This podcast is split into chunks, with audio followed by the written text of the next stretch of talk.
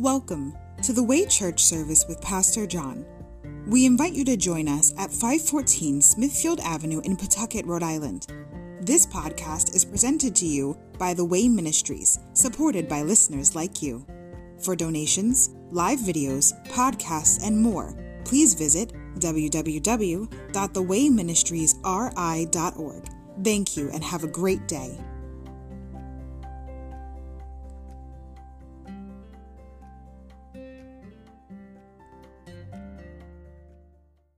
Good morning, Greystone. Morning. Welcome to the Way Church service at Greystone. I would like to thank everyone for coming out this morning to get a portion of God's Word. First and foremost, I'd like to thank our risen Savior, the Lord Jesus Christ, amen, for making this all possible for us by going to the cross, shedding His blood for the forgiveness of our sins, and becoming the final sacrifice for our sins, so we could have a new life, eternal life, spiritual life, and a new purpose here on planet Earth for all who believe in the one and only Son of God. We gather here to learn about our Creator and find our purpose here and use it to glorify God and to serve Jesus, our Lord and Savior, and one another. Our goal, this ministry has a specific goal, and that is to grow spiritually and start to handle life God's way. Not our way. God's Word, which is the Bible, becomes the owner's manual to our lives. And we use it to see how God wants us to live, think, act, serve, and how to treat ourselves and others. Thank you, Jesus. Each part of His body is very precious to God. One body, many parts. We're all part of the same body, and we all belong to each other. I want to personally welcome each and every one of you to the Way. We depend on God's grace, not our own power, to accomplish His will for our lives. And if you do have a cell phone, can you please silence it so it does not disturb this morning's service? And we will start off with a word of prayer. Dear Heavenly Gracious Father, thank You for allowing us to gather together this morning, Lord, to worship, honor, and glorify You, Lord, and place Your name above all names, Lord, even our own, as all of us fight to put You first in our lives, Lord. Help us, Lord, to become more and more like You, Lord, by denying ourselves for Your glory, Lord, knowing that You saved us, gave us Your Spirit, and gave us a new life and a new purpose here, Lord. Thank You for getting us all here safely, Father. I pray for the people that can't be here, that they get a chance to listen through the live feed, to listen and hear what the Spirit is trying to say to the church this morning, Lord. And just thank You for the assembly and all the faithful people, for the core of this ministry to keep it going. We all need each other for this to function properly, Lord. And as always, let everything we do this morning be led by Your Spirit, Father, and not our flesh. And it's in Jesus' mighty name I pray. Amen and amen. Okay, we're all going to stand. Brittany is going to come up and sing, and we are going to get started.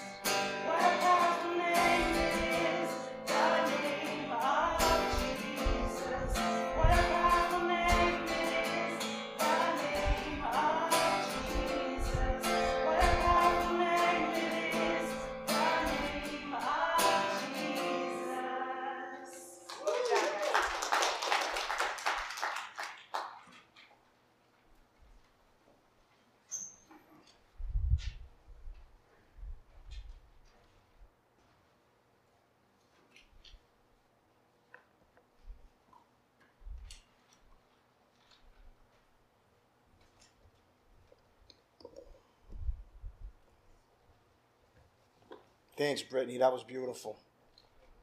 Awesome.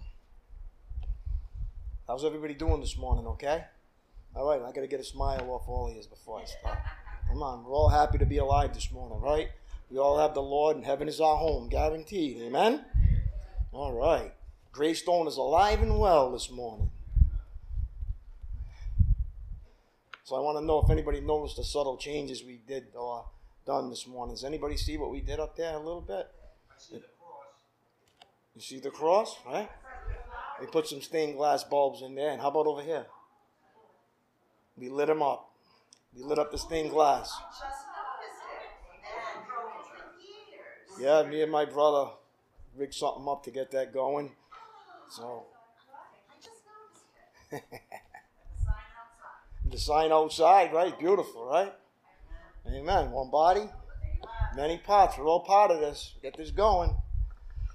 Amen. So I notice you noticed. That's good. People are vigilant. That's good. All right, this morning we have a scripture here that Mary wrote. We're going to start there this morning. John 3, verse 16, a very familiar verse.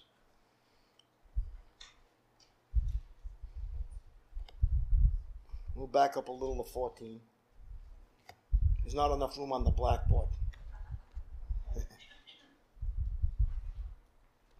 Just a reminder, the Holy Spirit is going to be taking over as I read the Word of God, so please be attentive to that. Try not to do anything that will cause a distraction. That might try to take us out of the Spirit. Amen? Okay, thank you. All right, verse 14 of John chapter 3. Give everybody a moment to get there. We are going to be flipping through the Bible this morning, so be ready.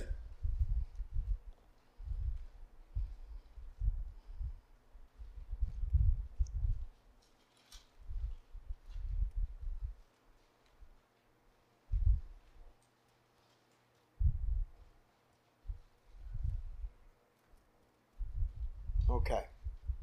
John chapter 3, verse 14.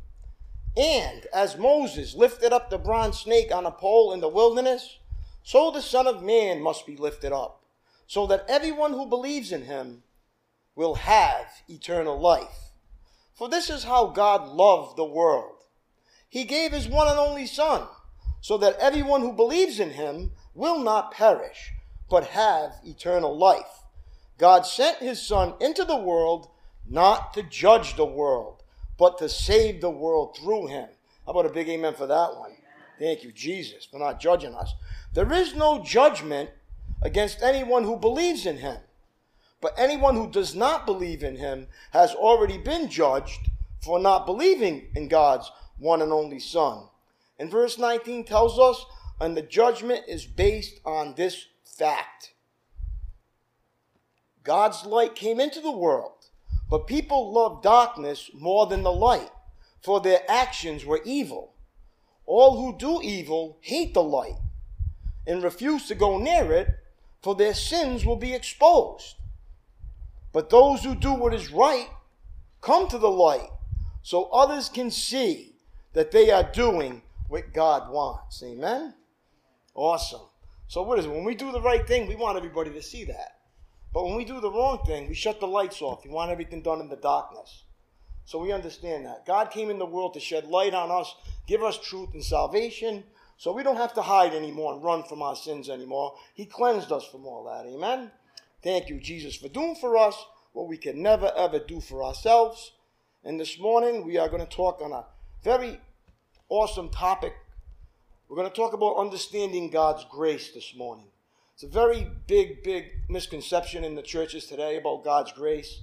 So this morning we are going to learn it and understand it and see what it really is and what it really isn't. Can I get an amen for that? Let me shut this off. I'm going to freeze everybody out. I start to catch fire up here once the Holy Spirit takes over. I can't help it. So, all right. Understanding God's grace, okay? Grace is the unmerited favor of God, okay?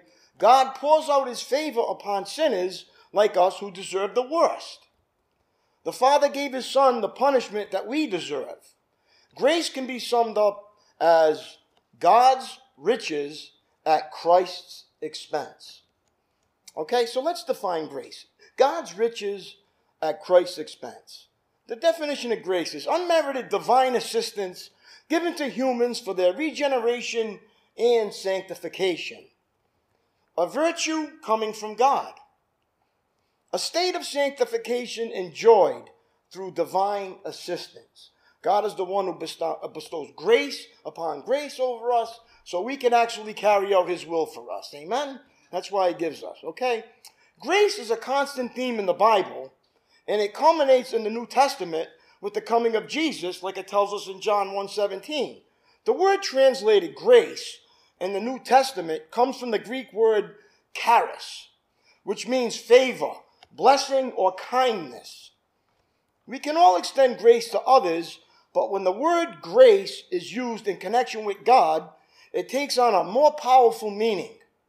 Grace is God choosing to bless us rather than curse us as our sin deserves.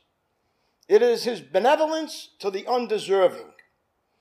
In Ephesians 2, chapter 8, you don't have to go there yet because I'm just going to read this, give you a little topic, and then we'll go to the scriptures. It says, by grace you've been saved through faith and not of yourself. The only way any of us can enter into a relationship with God is because of his grace toward us. Grace began in the Garden of Eden when God killed an animal to cover the sin of Adam and Eve, like it tells us in Genesis 3:21. He could have killed the first humans right then and there for their disobedience, but rather than destroy them, he chose to make a way for them to be right with him. The pattern of grace continued throughout the Old Testament when God instituted blood sacrifices as a means to atone, cleanse sinners. It was the grace of God that forgave those who trusted in him, like it tells us in Hebrews 10:4, Genesis 15:6. Sinful men showed their faith by offering the sacrifices that God required. The Apostle Paul began many of his letters with the phrase, grace and peace to you from our God our Father and the Lord Jesus Christ. God is the instigator of grace, and it is from him that all other grace flows. God showed both mercy and grace, but they are not the same, okay? Mercy withholds a punishment we deserve. Grace gives a blessing we don't deserve.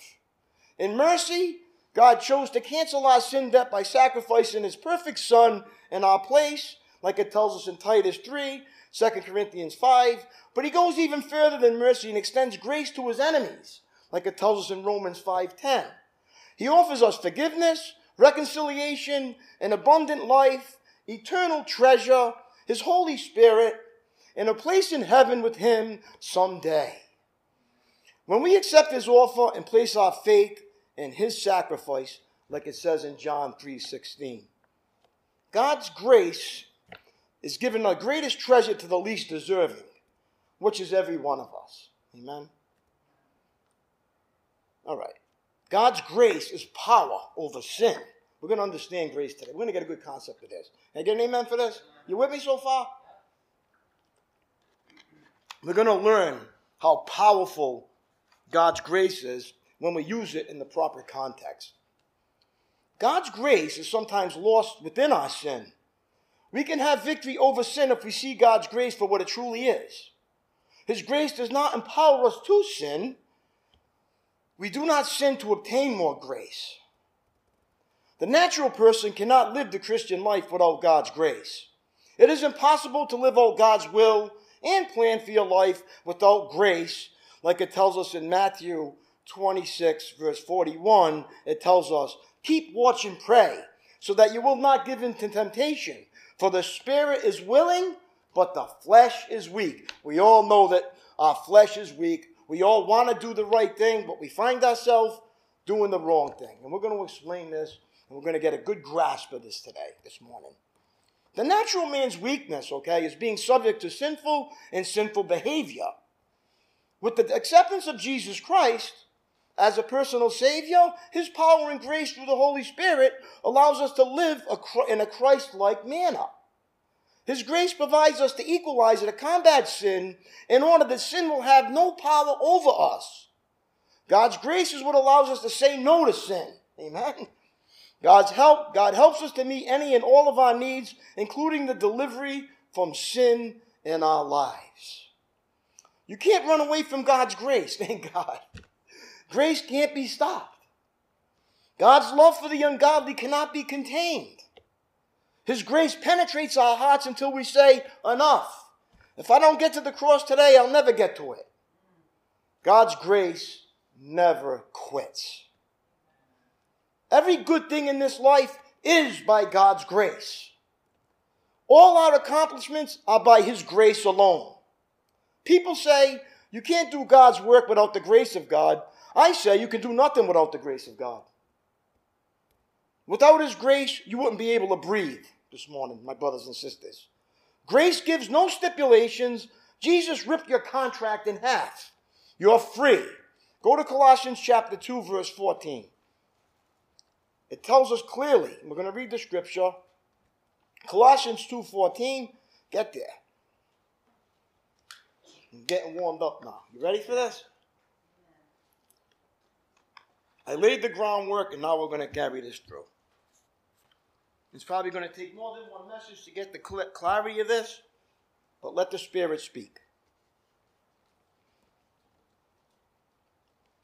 In Colossians 2:14, it tells us when Christ died on the cross, He took away our debt. By the blood of Christ, there is no more legal debt. Grace has won the battle against sin. All right, so everybody in Colossians 2, verse 13, let's go there. Tells us clearly, Apostle Paul telling the Colossians, Apostle Paul telling Greystone this morning, you were dead because of your sins, and because your sinful nature was not yet cut away. Then God made you alive with Christ. How did He do that? He forgave all our sins. He canceled the record of the charges against us and took it away by nailing it to the cross. What He did, every past, present, and future sin, nailed to that cross, and they are washed away. God sees you like He sees His Son today, pure and blameless in His sight. Can I get an amen for that? We can't work for it. He worked for us, and He gave us that through His grace and mercy. Grace is not simply leniency when we have sinned. Grace is the enabling gift of God not to sin. Grace is power, not just pardon. God's grace is given not because we have done good works, but in order that we may be able to do them. God's grace means that all your mistakes now serve a purpose instead of serving shame. If grace does not make a difference from other people, it is not the grace which God gives His children. Most laws condemn the soul and pronounce sentence. The result of the law of my God is perfect. It condemns but forgives. It restores more than abundantly what it takes away. We're going to take a look at the story of Jesus and Barabbas this morning. Chapter 23 of Luke. Let's go there. I'm going to lay a little groundwork, and then we're going to read the scripture. This is one of the most jaw-dropping chapters in the Bible. Barabbas was a rebel, a violent murderer, and a known criminal among the people.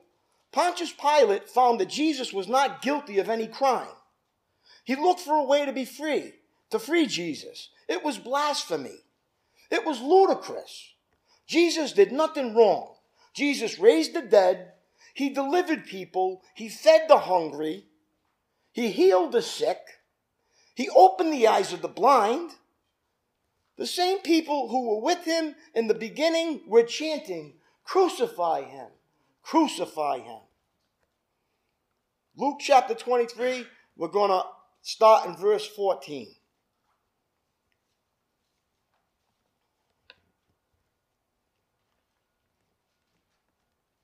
And he announced this verdict.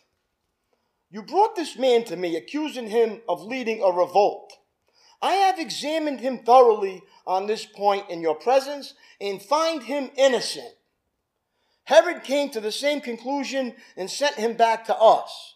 Nothing this man has done calls for the death penalty, so I will have him flogged and then I will release him.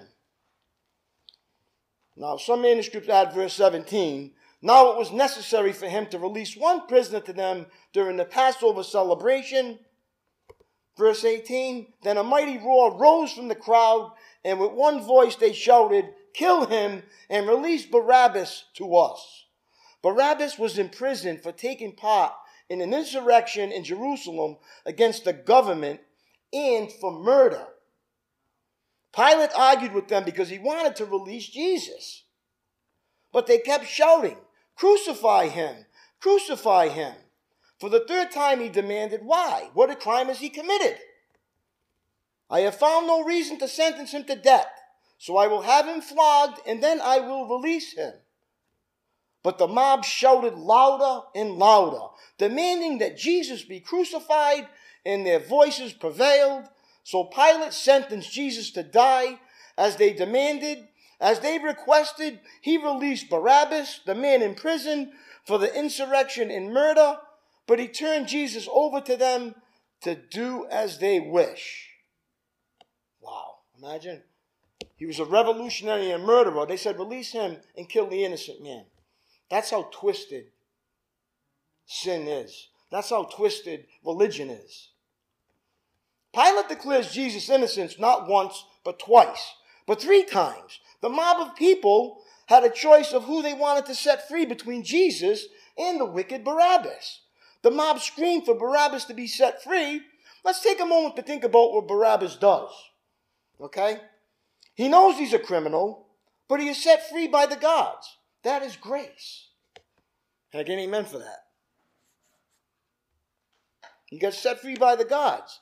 That is unmerited favor. There is no mention of Barabbas being grateful, and there is no mention of him thanking Jesus. There is no record of what happens to Barabbas, but there is a strong chance that he went on to live a perverted life, even though Christ took his place. Don't you see the gospel? You're Barabbas. I'm Barabbas. While we were still sinners, Christ died for us. Jesus loved Barabbas.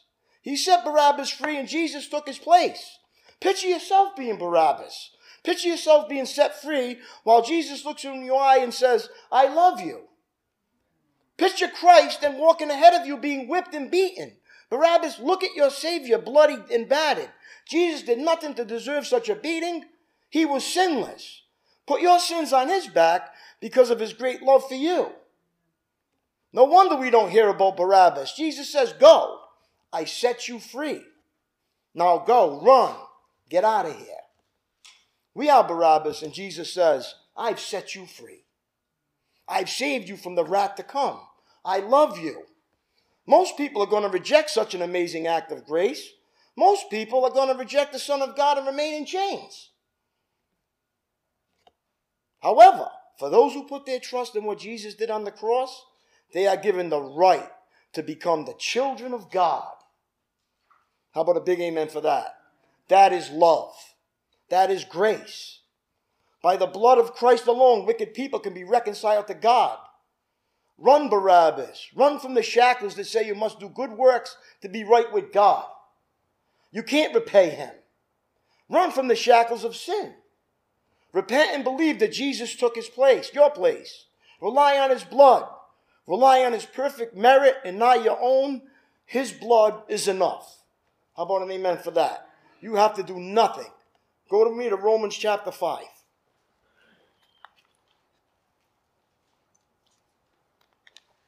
Now, I wonder if any of us thought of us as being like Barabbas. Oh, we all are. Jesus died for us. We're all sinners, saved by his grace. Without his grace, we'd be dead in our sins. Look at Romans 5, verse 8. How do I know this? Because the Bible tells me. The Bible tells you. Verse 8. That's why the Bible is our owner's manual. The Bible tells us what our faith is, not about feelings. The devil is going to always try to make us feel condemned for what we do and what we did and what we're going to continue to do. But God said, my grace covers that.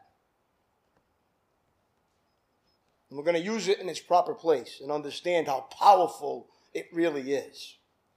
But God showed, verse 8, Romans 5, but God showed his great love for us by sending Christ to die for us. Why? While we were still sinners. Grace changes you. By the grace of God, believers are transformed. In pulpits across America, a cheap grace is being promoted. This cheap grace does not have the power to set believers free from sin. The cheap grace says, just believe and get saved. Who cares about repentance? We treat the grace of God as if it were nothing, as if it were powerless. It is the grace of God that turns a murderer like Paul into a saint.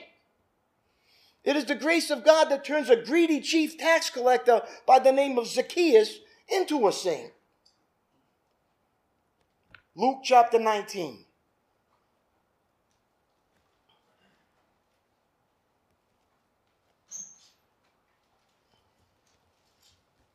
Is everybody with me so far this morning? Amen. Pay attention.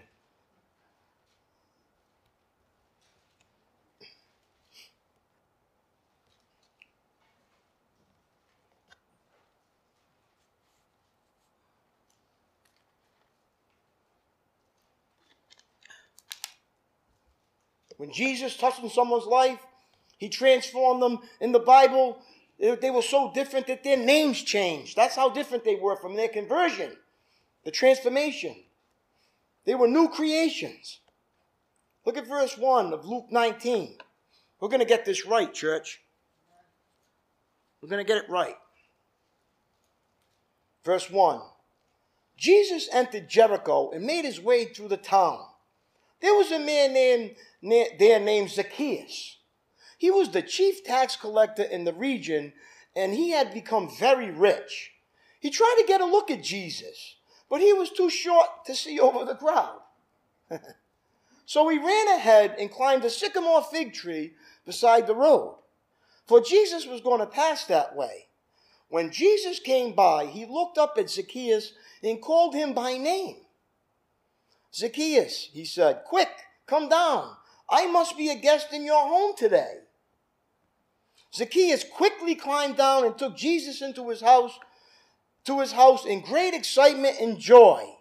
But the people were displeased. He has gone to be the guest of a notorious sinner. They grumbled. Meanwhile, Zacchaeus stood before the Lord and said, listen now. I will give half my wealth to the poor, Lord, and if I had cheated people on their taxes, I will give them back 4 times as much. Did Jesus ask him to do anything? Nope, Jesus touched him and he said, I'm a wretched sinner. From what I've done, I'm going to repay it back. Jesus changed him in an instant when he heard him. Look what it says. Look what Jesus said now. This is the catch. Jesus responded, salvation has come to this home today. What do you mean come home? Why did it come to his home today? Because he knew who he was, and when he seen Jesus, he changed, he transformed. He got saved. Who did he get saved from? He got saved from himself. Who do you think he saves us from? He saves us from our wretched selves, our sin nature. Well, some of us might say, oh, well, I'm not that bad. I'm a good person. The Bible tells us clearly, no one is good, no, not one. All have fallen short of the glory of God. You can try to compare yourself to other people and say, oh, I'm doing better than they are. But you compare yourself to Jesus, we're all in the same boat here. Can I get an amen for this? Nobody's better than anybody else. We're all sinners, and the only way we can get saved is by believing in Jesus Christ and letting him change us. Now look what it says. Salvation has come to this home today, for this man has shown himself to be a true son of Abraham. For the Son of Man came to seek and save those who are lost. What is the evidence of salvation, my brothers and sisters? A changed life is the evidence of salvation. Your life will change. You will not change in an instant, but in God's eyes, heaven is your home guaranteed when you believe in him. But the sanctification process, all the way till you go home and be with him, he's going to work on you every day and change you. And he's never going to give up on us. Something starts to happen to us. We start to have a desire to want to know God. We start to have a desire to read the Bible. We start to have a desire to go to church. And there's nothing in us. God puts that desire in us. And then we have this flesh telling us, no, you're tired. You got to work. This, that. And the Bible tells us, seek the kingdom above all else, and all these things will be added unto you. If you put God first in your life, he'll give you everything back, and he'll add no sorrows to it. And what he won't give back is what you don't need. Amen. He'll take it away. The good Lord giveth, and the good Lord taketh away. Blessed be the name of the Lord. Amen? Are we getting this so far? That's the evidence. How do wicked people living like the devil their whole life miraculously just change?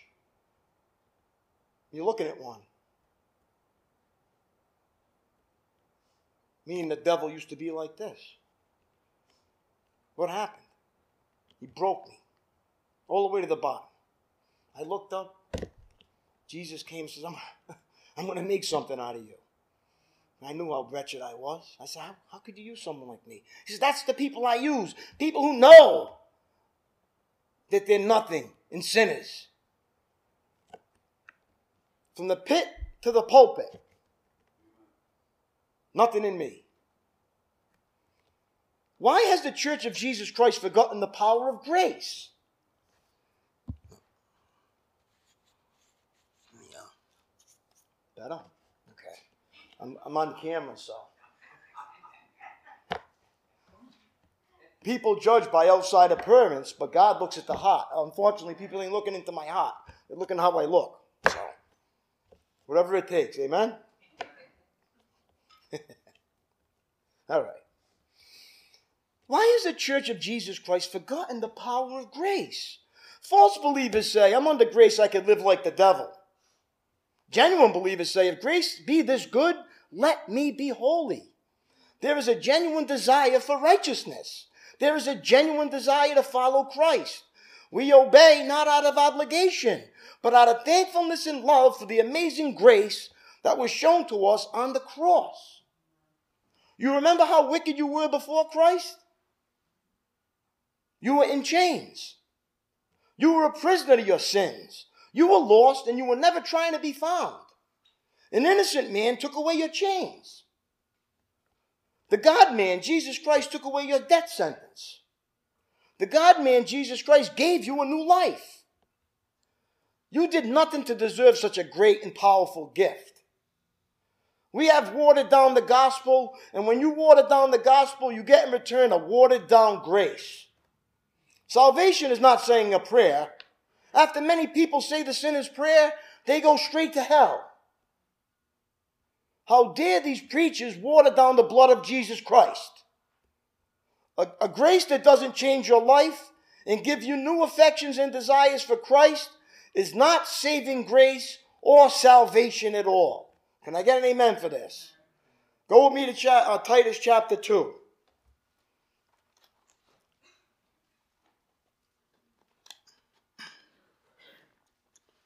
Is everybody with me so far? Amen.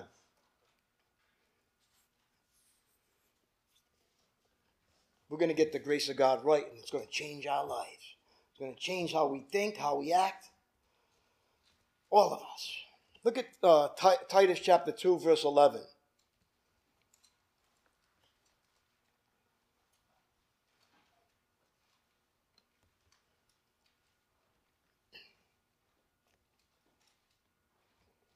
For the grace of God has been revealed, bringing salvation to all people, or offering salvation to all people.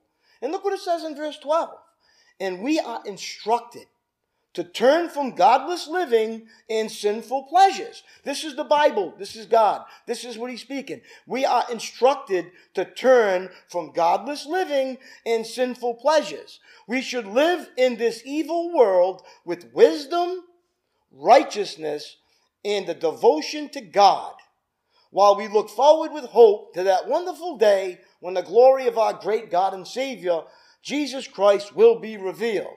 And why did he give his life? Look what it says in verse 14. Listen, let the Bible speak to us this morning, brothers and sisters. He gave us his life. Why did Jesus give us his life? To free us from every kind of sin. Can I get an amen for that? He gave his life for that. To cleanse us, and to make us his very own people, totally committed to doing good deeds. Now, everybody says, well, I don't have to do works to get saved. No, you do good deeds as a result, as the fruit of your salvation. All that changes is the motive and the perception. We do it because we love God. We don't do it because we have to. We do it because we want to. We don't stop doing good works. We show good works with a changed heart. We do it because we want to, not our obligation to any religious activity. Now it says it right here. Totally committed to doing good deeds. And look what it says in verse 15. You must teach these things and encourage the believers to do them. You have the authority to correct them when necessary, so don't let anyone disregard what you say. Can I get an amen for this? This is what the Bible tells us. God's grace is to empower you to deny sin and live for Him. It helps us to live with self-control through the Holy Spirit. The flesh alone can only follow Satan and commit sinful behavior. Grace is the great equalizer that gives you the choice and the ability to reject sin in such as a way that the flesh cannot do. You do not have to succumb to the ways of the world. God has called you to a higher place, and He expects you to step up to it. He wants you to live godly today and not wait until tomorrow to do it. The purpose of grace is to live a victorious Christian life. Can I get an amen for this? God is always present and sufficient to meet our needs. It doesn't mean that we will necessarily be comfortable in our new way of living, but He wants us to live in a way that He will be glorified. Go with me now to Romans chapter 6. Paul's going to give us the analogy of what human beings think like.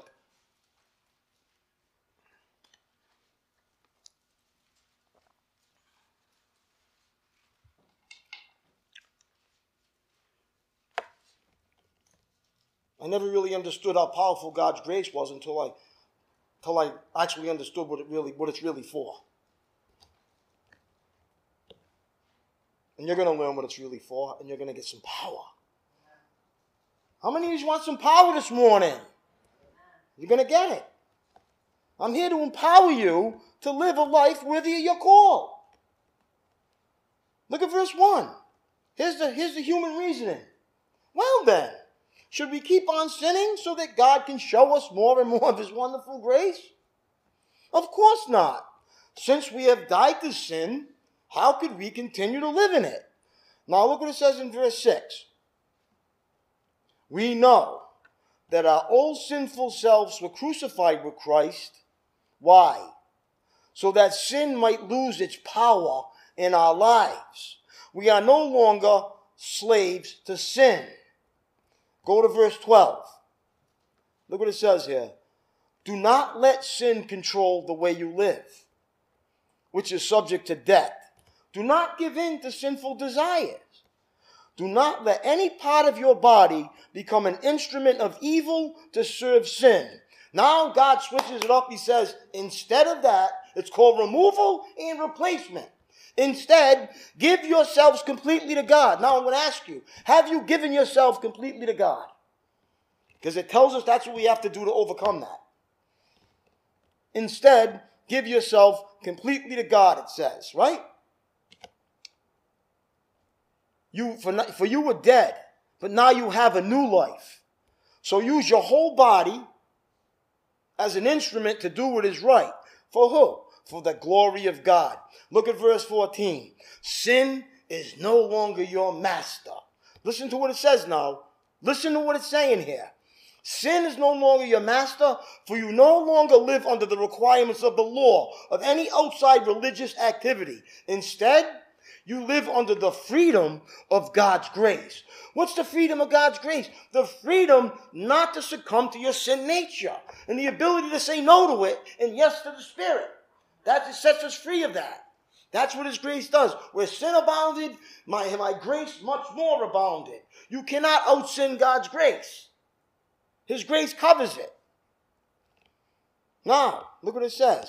Well then, look at verse 15. Here it is, human reason again. Well then, since God's grace has set us free from the law, does that mean we can go on sinning? Of course not. Look at verse 16. Don't you realize that you become the slave of whatever you choose to obey? It's a choice.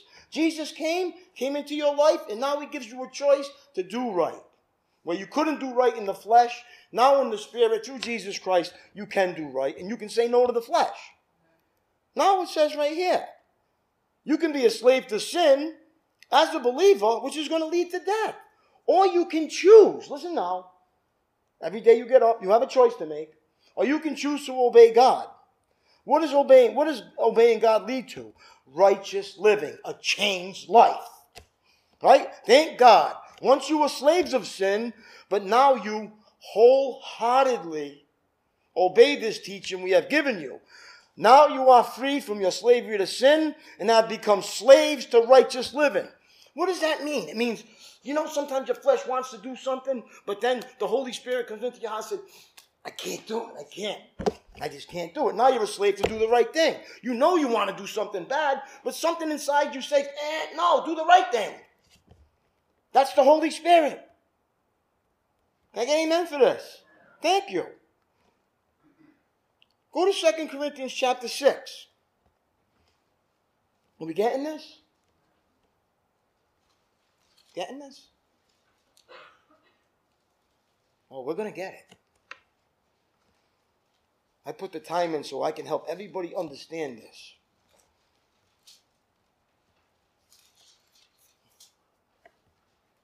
Second Corinthians chapter 6. Go to verse 1.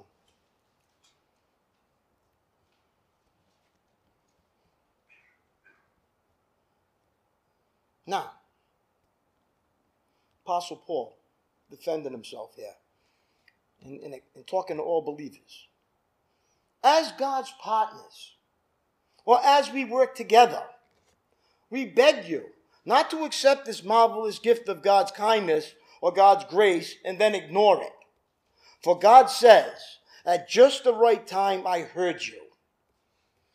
On the day of salvation I helped you. And he's quoting Isaiah 49 verse 8. Indeed, the right time is now, today, is the day of salvation. Verse 3, Paul's hardships. Look what he says. This is how Paul lived. We live in such a way that no one will stumble because of us. And no one will find fault with our ministry. How important is it for a ministry to live like that? A good, faultless life, and the congregation. So no one will find fault with the ministry. Believe me, when you leave here, you still represent the Way Ministry. When you're here, when you're not here, you represent, we're all part of the same body. So when you think of doing something that's off, say, you know what, I'm not going to do that because I don't want the ministry to suffer for what I'm going to do. Can I get an amen for this? We have to understand it's not about us. It's about him and his people. Now it says right here, in everything we do, verse 4, we show that we are true ministers of God.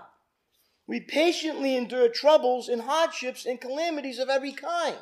We have been beaten, put in prison, faced angry mobs, worked to exhaustion, endured sleepless nights, and gone without food. We prove ourselves by our purity, our understanding, our patience, and our kindness by the Holy Spirit. How do they prove themselves? Our purity, understanding. See it? Patience, our kindness by the Holy Spirit within us, or by the holiness of spirit, and by our sincere love. That's how we show people that we belong to a ministry and love the Lord. We faithfully preach the truth. God's power is working in us. We use the weapons of righteousness in the right hand for attack, and the left hand for defense. We serve God whether people honor us or despise us. Whether they slander us or praise us, we are honest, but they call us imposters. We are ignored, even though we are well known. We live close to death, but we are still alive. We have been beaten, but we have not been killed. Our hearts ache, but we always have joy. Listen, believer, if you really understand what Jesus did to you, your heart can ache all day long, but you'll still have joy. What he did for you. We are poor, but we give spiritual riches to others. You are getting spiritual riches that your money cannot buy this morning, my brothers and sisters. The Bible gives us spiritual riches that you think you can get from the outside world that they never fulfill. We own nothing, yet we have everything, Apostle Paul said. Owning things, possessions, only causes problems and responsibilities. It doesn't bring us freedom and joy. Go to Colossians chapter 1.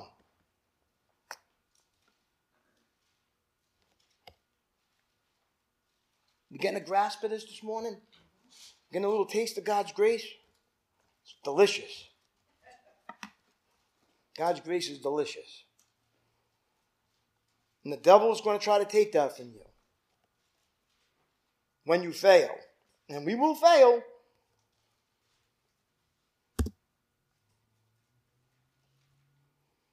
Colossians chapter 1, look at verse 20.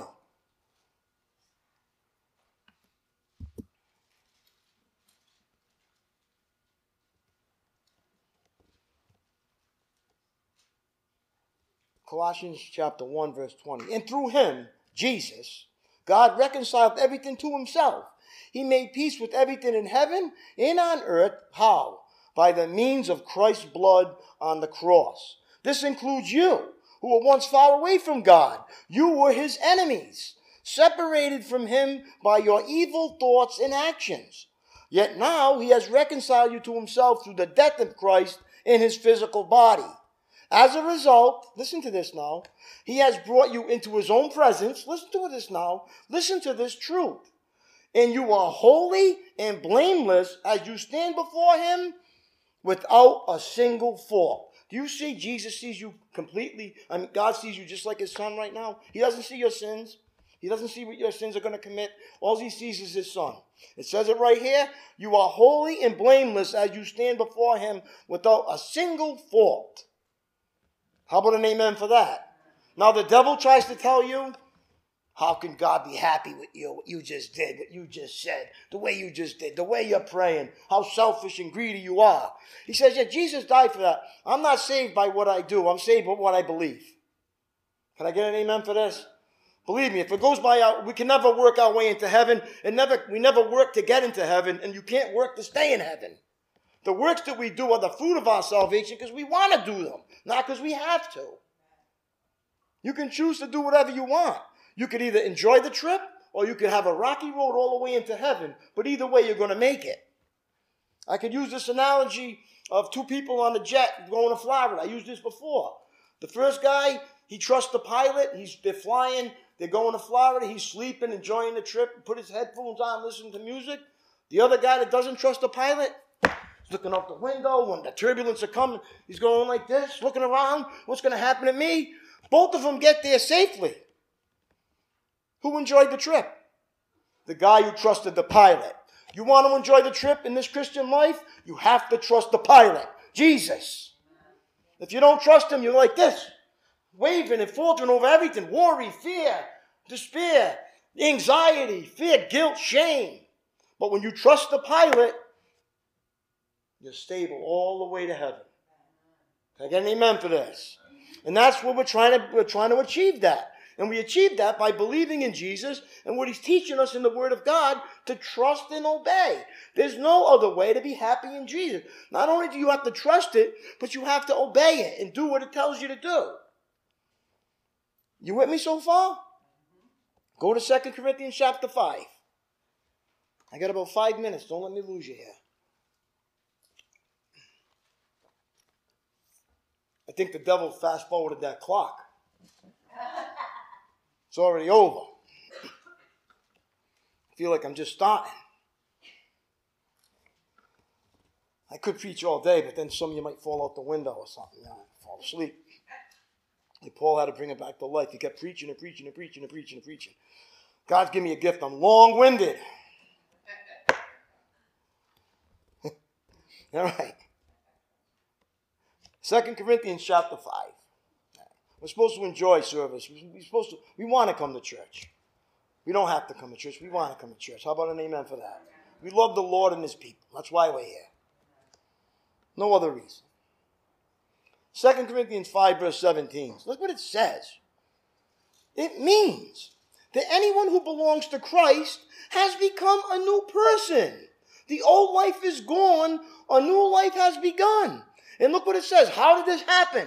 And all of this is a gift from God. A gift, a gift, a gift. Who brought us back to himself through Christ. And what is God, after he saves us, why does he save us? And he has given us this task of reconciling people to him.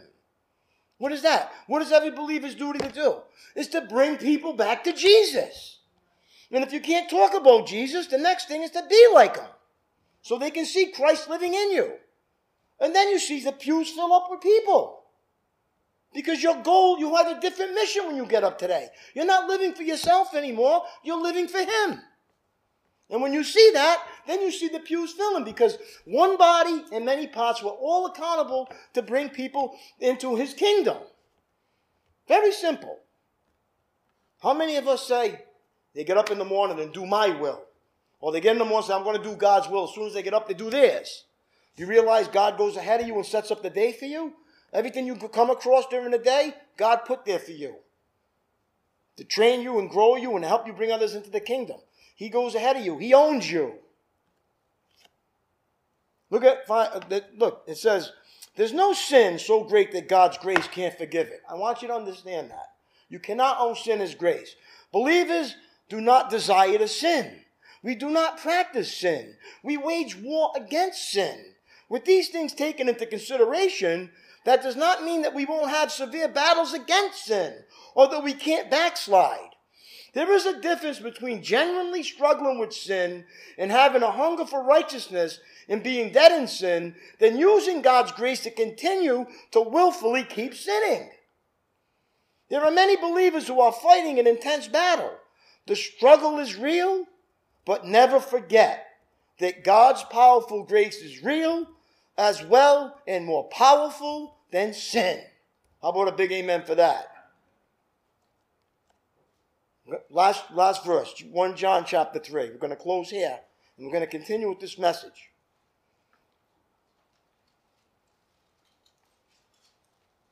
Not only are you going to be understanding God's grace, but you're going to love it and want to live that way when I'm done with you. Because you're going to understand how powerful it really is. We don't understand the power God has given us. We have to understand what it is in order for us to be able to use it properly. And that's what we're going to do. I'm going to give you an understanding so you can use this power that God put into everyone. Do you realize each one of us has resurrection power? The power that raised Jesus from the dead lives in each one of us. The devil doesn't want you to think you have that power. You do. You're born with that power now. You're born again. 1 John 3, verse 9. Look what it says. Fact. I'm going to talk, this is going to be a fact. Now, you listen to what I'm going to tell you tonight, this morning. This is a fact. Those who have been born into God's family do not make a practice of sinning because God's life or because his seed is in them. Now, there's a difference between living in sin and falling into sin. All of us have sins of weakness. You get up one morning, you snap at someone. You get up sometimes, you're angry, you're bitter, you have a hard day at work, you snap at someone. But that's not something that we do all the time. We're not living that way in total rebellion against God. We have sins of weakness. But he's talking about, we don't make a practice of sinning. It's not like I get up every morning and say, God's grace covers it, I can't wait to go do what I want. There's a difference. That's not what God's grace is, and you are not saved, trust me. You're not saved. Look what it says. Because his seed is in them, so they can't keep on sinning. Why can't they keep sinning? You get the conscience. Your Holy Spirit is in you, stopping you. It's like a little, you know that game Operation when you try to pick the bone off out of the thing, goes, the buzzer goes off. That's what it is when we're trying. The Holy Spirit is in us, convicting us. It talks to our conscience to do, not to do it. It doesn't sit right with us anymore. Even though we might continue to do it sometimes, we don't like it. We don't want it in our lives anymore. We're done with it. Remember how the people in Israel, they wanted quail? Because we want quail, I'm going to give you quail. They gave them so much quail that they threw it up. It's the same thing with our sin. You want your sin? God will give you so much of your sin that you hate it and want to get out of it. He'll let you fall into it till you get sick of it. Because the whole goal is to hate sin. See, if you like sin, you're going to keep doing it. But if you hate sin, you're not going to want to do it anymore. Can I get an amen? It's a new desire. Now it says, so they can't keep on sinning because they're children of God. Verse 10. So now we can tell who are the children of God and who are children of the devil. Anyone who does not live righteously and does not love other believers does not belong to God. Do you hear it? Anyone who does not live righteously and does not love other believers does not belong to God. That's the Bible, my friends. All right, we're going to stop there. Okay, we're going to stand. Brittany is going to come up and sing.